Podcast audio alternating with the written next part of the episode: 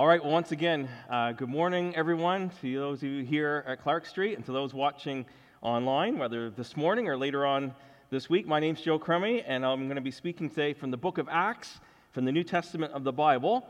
But since we're on the theme of one big question, I have a question for you this morning. It's a question about a question.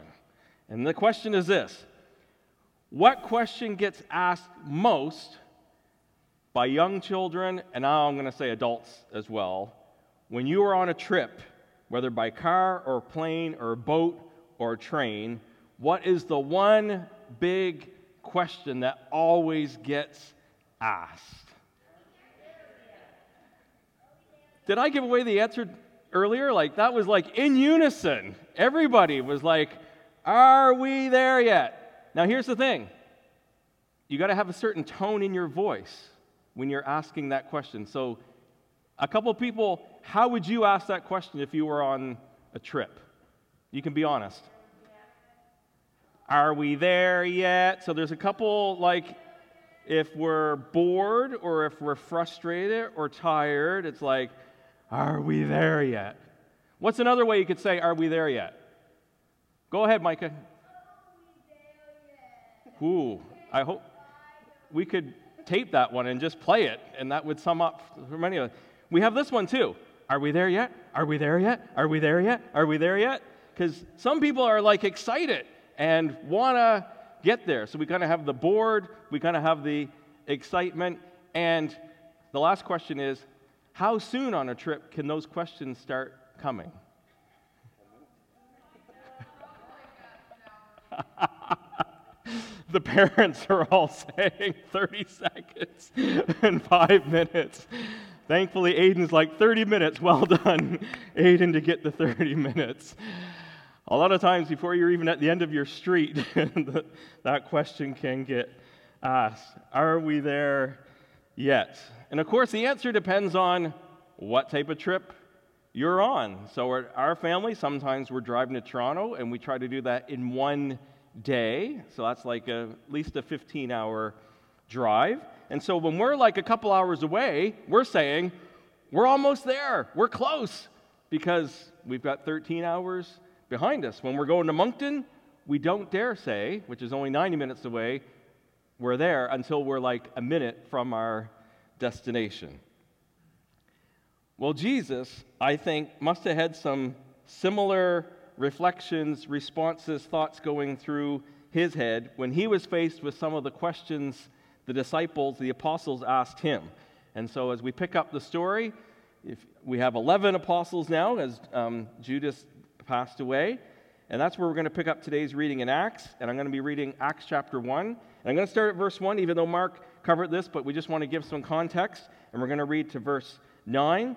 And I'm going to go with Mark's title from last week the continuing words and deeds of Jesus by the Holy Spirit through the apostles. How's that? John Stott would be very proud of us. All right, let's pick up uh, Acts chapter 1. And Luke writes this In my former book, Theophilus, I wrote about all that Jesus began to do and teach until the day he was taken up to heaven, after giving instructions through the Holy Spirit to the apostles he had chosen. After his suffering, he presented himself to them and gave many convincing proofs that he was alive he appeared to them over a period of 40 days and spoke about the kingdom of God. And on one occasion, while he was eating with them, he gave them this command Do not leave Jerusalem, but wait for the gift my Father has promised, which you heard me speak about. For John baptized with water, but in a few days you will be baptized with the Holy Spirit. And then they gathered around him and asked him, Here we go, Lord, are you at this time going to restore the kingdom to Israel? He said to them, It is not for you to know the times or dates the Father has set by his own authority, but you will receive power when the Holy Spirit comes on you, and you will be my witnesses in Jerusalem and of all Judea and Samaria and to the ends of the earth. And after he said this, he was taken up before their very eyes, and a cloud hid him from their sight. So the apostles were also into the one big question. They had one big question Lord, verse 6, are we there yet? Is this the time? Is it going to happen now? We see in G- Jesus in verse 3 had been talking about the kingdom of God. And now the disciples were asking, Are we there yet? Is the kingdom of God coming? So let's provide some background and context to this question.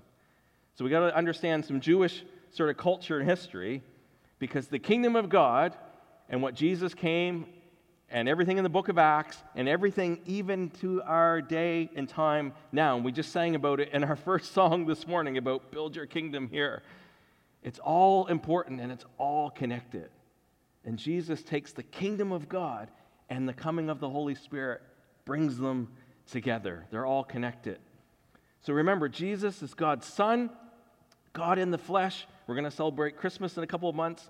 He came in his work on earth, and we see that as he came, he brought 12 around him, the 12 disciples or 12 apostles, to be with him. And we understand from Jewish history that's a really important number because in the Old Testament we see there's 12 tribes of Israel. And Jesus, in his birth and in his life and in his teachings, he signaled that God has called him to come and renew and restore the people of Israel. And if we go through the Old Testament, all these promises and prophecies about this coming and taking place. That's why the disciples are asking, Are we there yet? They had all that background and context to be excited and saying, The kingdom of God, is it going to be restored to Israel? Are we there yet? And as we saw from the book of Luke, if we read that section one, we understand that Jesus is saying when he came, the kingdom of God is at hand. The kingdom of God is near. The kingdom of God is here. So you need to use your imagination for a moment, okay? Can you imagine being one of these 11 apostles with Jesus and your whole life you've been brought up and taught about the kingdom of God is coming, and when the Messiah comes, things are going to change. And you've been under Roman oppression, and you've seen all the injustices, and you've been under their authority, and you've been waiting and waiting and waiting, let alone 400 years for your culture and your people, and your expectations are Jesus the Messiah is here, and we're expecting victory. So you got to understand the context. Remember where we're picking things up in the book of Acts. What's just happened in the last few weeks? Your king, your Messiah, your anointed one, that you were called three years ago. Can you imagine being called to be with Jesus. And can you imagine everything that's taken place in those three years? You've seen hands grow, you've seen water turned into wine, you've seen the dead raised, you've heard incredible teaching, and your faith and your excitement is building and building and building. This guy walked on water. This guy calmed a storm. Can you imagine? You got to use your imagination here. You got to put yourself into this.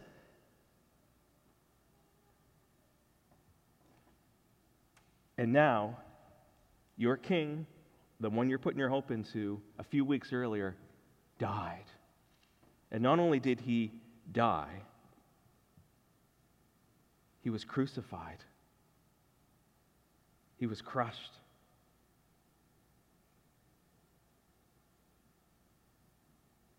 And all the hopes and dreams of thinking that, in their perspective, Jesus is going to remove the Romans.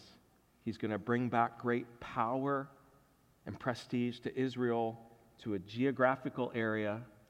He's going to remove oppression. He's going to bring in the kingdom that they thought was coming. And they thought it was going to be a kingdom of government. You understand now why some of his disciples said, Hey, Jesus, hey, can I have one of your top jobs in your government? Can I be at your right hand? Can I be at your left hand? Because they had in their mind government, territory, power. And they wanted to be with Jesus. And they thought God would restore Israel as the top nation, the Romans would be overturned, and they would rule the world. Can you get more of an understanding and appreciation of why they're saying, uh, Jesus, um, are we there yet? When is this going to happen? I'm trying to give you some context to understand why would they ask such a question? Because all those hopes and dreams were crushed when Jesus was persecuted, suffered, crucified, And that's why all the disciples fled. They were crushed. But now put yourself in their shoes. A few weeks later, Jesus is alive. And you're kind of like, oh, my soul, talk about your emotions being up and down. So now you're going like, are we back on track? And Jesus is alive. And as we've just seen, he's convinced them. He's given them proof that he's alive. Mark talked about it last week. He ate with them, yet he could still walk through walls. It's this incredible. No wonder they are confused. And now, Jesus is alive. Their dreams are coming back, and they're asking Jesus, Are we there yet? And Jesus' answer is this Jesus' answer is yes and no. It's kind of yes and no. Doesn't that sound like a parent answering a child? Yes and no. Like everything else, the promise of the kingdom had been transformed through Jesus' death and resurrection. And now Jesus had to explain to them that just as he had said to them earlier in his teaching, if you want to gain your life, you have to lose it. Jesus is saying to them, those kingdom dreams that you had, you're going to have to lay those down because I've got a new definition of what that kingdom is. And like children in a car, we ourselves are going to have to wait. And as this is what we're so excited for the book of Acts, as the book of Acts unfolds, we're going to see what Jesus means. However, just as Mark, again, so it's helpfully taught us last week, we know enough from the first volume, from the book of Luke, that we can kind of get an idea of where things are going. God's kingdom that we were just singing about this morning, his rule, his life, his authority is coming in and through the work of Jesus. But it's not about worldly power and greed. It's not all those things that sometimes we think about. It's also not this. It's not just Jesus saying, hey, hold on, just hide. Someday I'm coming back. Hold on to heaven. No, God's kingdom comes from heaven to earth and transforms things in this world, in the here and now. God is bringing heaven to earth through Jesus, and now through the Holy Spirit being through Jesus' followers. And Jesus taught this prayer to his disciples Your kingdom come on earth as it is in heaven. And that's what we're going to be gathering tonight in person here. We're going to be praying, God, let your kingdom come on earth as it is in heaven. Whew, what an incredible prayer. Because what are we asking for? We're asking for this in just a simple definition of the kingdom of God it's God's rule set up in the lives of his people by the Holy Spirit. And that's why there's this connection between Jesus teaching about the kingdom of God, verse 3, and you're going to receive power when the Holy Spirit comes upon you. Jesus is connecting those two things together. Jesus, anointed with the Holy Spirit, brought the kingdom of God. The kingdom of God is God's rule set up in God's people by the Holy Spirit. The kingdom of God and the Holy Spirit are connected. And of course, we're asking, when will all this happen? Is it a long way off in the future? And in one sense, yes, it is. There's a not yet part of the kingdom. But there is a now element. And you've heard us talk about the kingdom of God before. It's the now and the not yet. That's the yes, the kingdom of God is now, and the well, no, because there's a not yet that's coming. And in the now element, Jesus says this Look, I'm warning you, don't be worried about the exact timetable of God's calendar about when all these things are going to happen. The now element is about the kingdom of God, and this is what we're to focus on. You, as Christ's followers, will receive power when the Holy Spirit comes on you. And you are to be my witnesses, and he says, from here in Jerusalem, where they physically were at the time, to the ends of the earth. So let's just focus on a couple of these things from verse 8. You will receive power when the Holy Spirit comes on you. In verse 7, we see this that God has all authority, and God is the one who authorizes authority. So, this is good news for us in our culture right now, both in New Brunswick, Canada, United States, and the world that we live in. No human, in whatever task or role, has ultimate authority. Only God has all authority. And what God's people are promised is power. And the word used here is dunamis, from which we get the word dynamite. We need dynamite power, just as Jesus' first followers did, if we're to be his witnesses. You know what, folks? We're so encouraged, and Mark used Peter as the example last week. I am so thankful that God gives us his dynamite power because I'll be honest, I ain't got much to give. And in our culture, it's really popular, and I understand why we do it to do hashtag Fredericton Strong, hashtag everything strong. You know what my hashtag is? Joe Crummey is weak. You know what? It's not very, it's not very popular hashtag. Hashtag weakness. Doesn't get used very much on Twitter, does it? But hallelujah. You know what? This should give hope for all of us. Because you can think, well, if I'm an Olympic athlete, if I'm, you know, only sort of the superstars are going to be the ones for God's kingdom. Hallelujah. We are all qualified through Jesus Christ, and He gives us His Holy Spirit to enable us to be witnesses. Folks, just think about that for a minute. That's good news. Because none of us are disqualified, no matter how weak we think we are. Actually, our weakness in some ways actually helps us. Because we realize our great need. And Jesus talked about the promise of the Father that God would come and live inside of his followers by his Holy Spirit in order to be like Jesus and to do the things of Jesus by God's own indwelling power. Folks, that is good news this morning. And we're saying, as we're going through this book of Acts, that's all for the glory of God and for the good of this city. In the next chapter of Acts, we're going to take a look at in chapter 2 what that power is going to look like. Well, hold on, we'll leave you a bit of a cliffhanger for that one. Second, we're to receive power, that dynamite power. Why? In order to be witnesses. And what does that mean? You will receive power when the Holy Spirit comes upon you, and you will be my witnesses. In the resurrection, Jesus being raised from the dead, and the ascension, which we're just going to see in verse 9, which is about to happen, says Jesus is taken up before their very eyes. Jesus is indeed being enthroned as Israel's Messiah and the King of the whole world. Folks, Jesus has conquered, and I say this every time, but we're going to go over it again and again and again. Jesus has conquered his enemies. Jesus has conquered sin. Jesus has conquered the power of sin.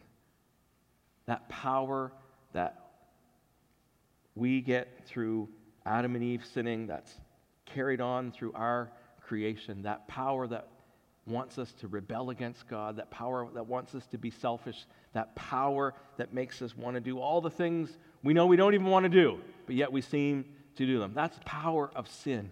It's powerful. Jesus, through his birth to a virgin, we sang about this morning, a unique birth. Born of Mary, born of humanity, but also conceived by the Holy Spirit. Unique. He broke the power of sin. He destroyed death, which affects all of us. His death on the cross, but then his resurrection from the dead, he defeated death. And Satan was behind it all, and Satan's powerful. We don't want to be afraid of Satan, but we got to recognize we have a real enemy alive in this world who wants to rob, kill, and destroy. And he deceives, and he tempts, and he rebels against God and he blinds us from God. And Jesus, through his death on the cross and his resurrection, and Ben read it out from Colossians 1 this morning Jesus is supreme. Jesus has the preeminence. Jesus is victor over sin and death and Satan. Hallelujah. Jesus is Lord. And Ben even, I think, quoted this when he was praying, or someone did this morning that we just saw from Philippians chapter 2, verse 10, that Jesus is the one that every knee is going to bow, every tongue is going to confess that Jesus is Lord to the glory of the Father. we have to understand again the context of this first sort of century world that when someone was enthroned as king, the new authority would proclaim through heralds and messengers going out throughout the territory with this good news We have a king. And these herald messengers would go off to the far reaches of the kingdom to announce the rightful king and to demand allegiance from the subjects. And this is what Jesus is saying to his disciples and to us today that we are going about saying, There is a king. There's good news. There's a king. And in, I can imagine Jesus in his patience because his disciples are saying, Are we there yet? Is the kingdom coming? And in one sense, Jesus is saying, It's already happened. Jesus is saying, Because of my own birth and life and death and resurrection, I have been exalted as Israel's representative and for the whole world. It's already happened. I am king. The kingdom of God is here now. But yet, in another sense, it's yet to happen, the not yet because we still wait for the time when the whole world is visibly and clearly living under God's just and righteous and healing rule.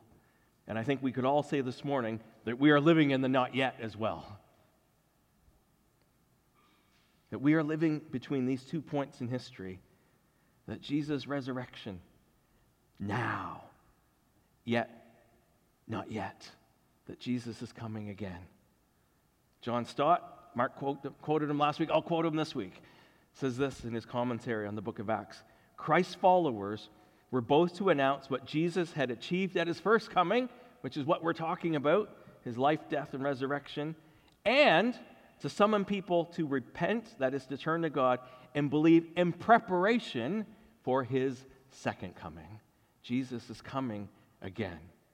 And the apostles and us today are to go out as messengers and witnesses not of someone who may someday be king at some point in the future, but of the one who has already been appointed and enthroned. Jesus is king now. Jesus is ruling and reigning. Jesus has the preeminence and the supremacy. And he gives us his Holy Spirit to empower us to be these witnesses. And the last thing we notice from this passage in verse 8, which will help us read the rest of the book, Jesus gives an agenda. You will receive power when the Holy Spirit comes upon you. You will be my witnesses. And then he kind of gives a table of contents. So, for those of us who like to be organized, whew, we have a table of contents. He says this You're to go to Jerusalem first. And if we look at the book of Acts, we're going to see that. Chapters 1 to 7 are all about going to Jerusalem. And then he says this I want you to go to Judea, the surrounding countryside, and Samaria, which is, gets pretty uh, politically heated because they're the really hated semi foreigners just next door. But in chapter 8, we're going to see all of that take place. The gospel goes to Judea and Samaria. And we're going to see from chapter 9 onwards to the end of the book, this message goes to the ends of the earth. And, folks, today, and this is what we were saying as we've been opening up the book of Acts, we as Christ's followers extend the kingdom of God through our lives by receiving the Holy Spirit, and we're to go to our Jerusalem. Who's our Jerusalem? Our neighbors. Here in Devon and wherever we live, we're to bring the kingdom of God to our neighbors in our neighborhoods. We're to bring the kingdom of God to Judea and Samaria, to our networks that we're involved in, all the different areas of life that we're involved in at work and at school, family, through our recreation things. There's so many different ways that we are connected to those around us. And we're to bring the kingdom of God in our lives to the nations. And as we've seen, the nations are here in Fredericton, and we're to go to the nations. What Jesus said to his apostles and to his disciples in Acts has an application for us here today, 2,000 years later. And if Christ's followers hadn't have obeyed Jesus, we wouldn't be here today. Mm-hmm. Are we there yet? Are we there yet? And sometimes in our prayers, we, we're crying out, aren't we? God, we see all the injustice, we see all the hurt, we see all the things that are wrong. And we're like, God, when's your kingdom coming? And God's answer is, the kingdom is here. The kingdom is now. And the kingdom of God, as we see in the Bible, it's kind of like this it's always gradually growing, it's always gradually expanding. We see that in the parables that Jesus talked. The kingdom of God's like a mustard seed, it starts so small, but over time, it's this incredible tree that even the birds come and land. The kingdom of God. And sometimes you might feel like this in your life right now. I don't, I don't you know, it's maybe the kingdom of God just feels like this. The kingdom of God gradually expands and grows. And we see that from Acts 1 to today and tomorrow. There's a now element. Heaven coming to earth through Christ's followers, the rule and reign of God in our lives. And, folks, and we'll teach this out over the next few months. The kingdom of God affects every aspect of our lives. It affects our values, it affects our attitudes, it affects our words and our deeds, our decision making, it affects our priorities, being a part and a citizen of the kingdom of God and having a kingdom mindset and a kingdom lifestyle affects every aspect of our lives. And that's why we so need the Holy Spirit. Because the world's way of doing things is so powerful. Satan's temptation is so powerful to do it without God. We need the Holy Spirit in order to live an alternate lifestyle that says we're going to live the kingdom of God now. Folks, we have to understand part of being a Christian is where is our allegiance? Which king are we following? Where is our allegiance? The Holy Spirit is given to help us and to enable us to say we're aligned with King Jesus. That's the journey we're on. And here's the amazing thing, and I've seen this happen in our, with our kids. We can be on a trip, and we can be going, and it's like, when are we there? How much longer? And then you hit a spot in the trip that's so fascinating and so interesting and so incredible. It could be driving through Toronto and there's so much to see. It could be the scenery around us in nature. And all of a sudden, the questions are stopped because we're all so fascinated with the journey we're on. We don't really care when we're going to get there. We're all about we're caught up in something that grabs our attention, that changes our priorities. And, folks, that's what God wants to get us caught up on. Not so much, when's this going to happen? And we're complaining about this. We want to be caught up in this journey that we go, oh, we're a part of God bringing in his kingdom through each one of us. Through you at school, homeschool, in your neighborhood, wherever you go, God wants to bring his kingdom through you. Jesus is already appointed and enthroned as the world's one true king. And the Spirit of God makes the rule of God a living and present reality to his people. And one day that kingdom will come, yes, fully and finally, and we'll be like, hallelujah. but in the meantime, folks, we're part of a journey. We're part of an adventure that God has for us. So, in closing, yes, we have lots of questions about God and life. Are we there yet? But I want to remind us this morning, I believe God wants to remind us this morning don't miss out on the now of God's kingdom, His rule being lived out in His people. Come and join Jesus, the one true King. Receive His Spirit over and over again. Receive power, dynamite power to be enabled to be His witnesses.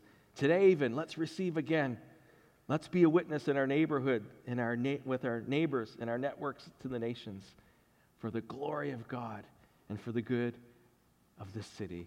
That's what we're asking and what we're praying for. Let me pray, and I'm going to ask the team to come, and we're going to declare a song about Jesus. If you're able, why don't you stand? I just want to pray for us. If you're watching it online, I want to pray for you.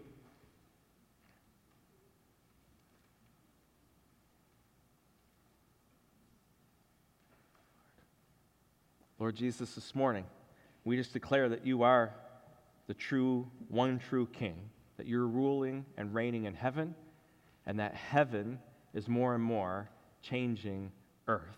And Lord, I pray this morning for every person here, for every person watching online.